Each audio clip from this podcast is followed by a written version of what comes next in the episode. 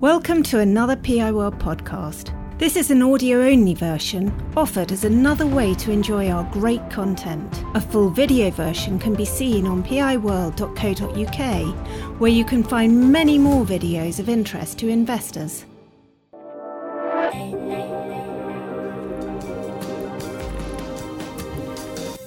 We've had a solid first half and are confident of delivering our targets for the current financial year, ending in January 2023.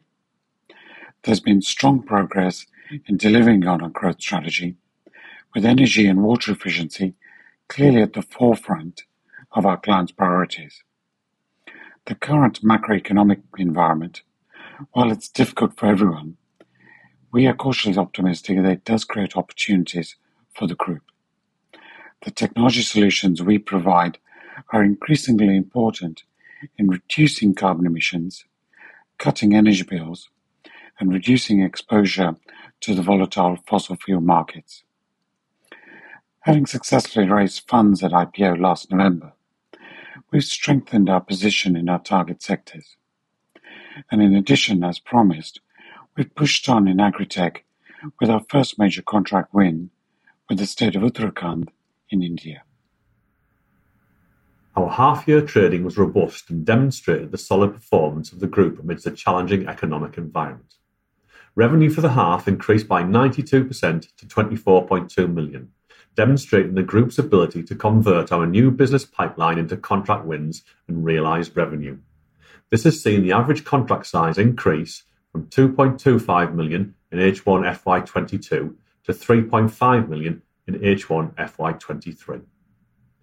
As we expected and outlined at IPO, alongside this growth in contract size, there has also been a reduction in gross margin compared to previous periods.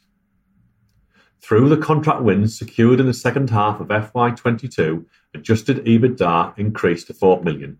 As we have noted previously, due to the nature of our customers and their procurement calendars, our contract delivery and revenues are weighted to the second half of our financial year. The phasing of contract delivery and the full impact of the larger contracts is expected to positively benefit earnings in the second half of this financial year. We have a clearly defined strategy to build strong long-term growth, both organically and inorganically. Despite the challenges in the current economic environment, NRAQA remains on course to deliver on its substantial growth targets with strong performances from both the energy and water sectors in the financial year to date.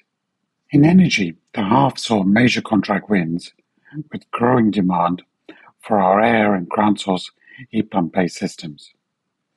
This was further highlighted by the announcement of our post-period contract wins and contract extensions with new and existing social housing and private sector clients to provide heat pump-based solutions over the coming three-year period. The decision of current clients to extend their existing contracts to cover additional sites is a great reflection of the quality of service and value for money that our team delivers. In our water division, alongside our core programs to improve domestic and commercial buildings, we also completed our planned expansion into the agri-tech sector, with the first contract win in India delivering our climate-smart irrigation program for the state of Uttarakhand. Following the success of this project, we're now in discussion with other states in India who are also interested in what the solution offers for their farmers. Water also saw the award of contracts with two English local authorities to deliver net water neutrality programs.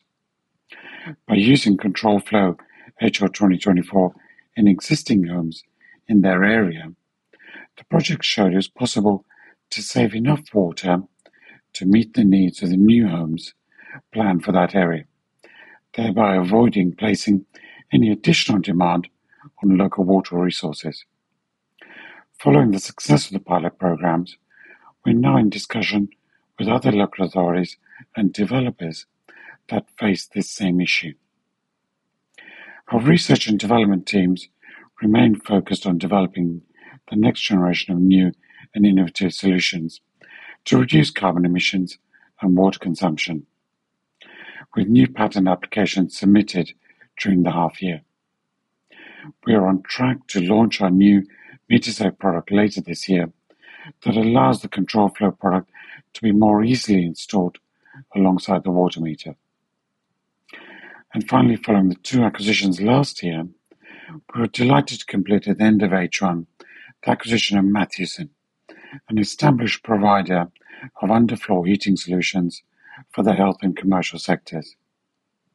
This acquisition extends our reach into the healthcare sector and deepens our offering in the commercial sector by broadening the services that we can offer clients. The company continues to make great strides forward. We've got momentum in our order book from new clients and also existing partners that want to extend their working relationships with us. We've rolled out new products and completed a further business acquisition that opens new doors.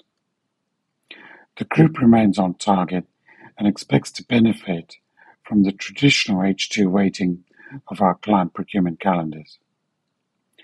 With a strong pipeline of opportunities for the current year and beyond, we have an order book that provides full revenue cover for the group's financial year Jan 23 revenue target.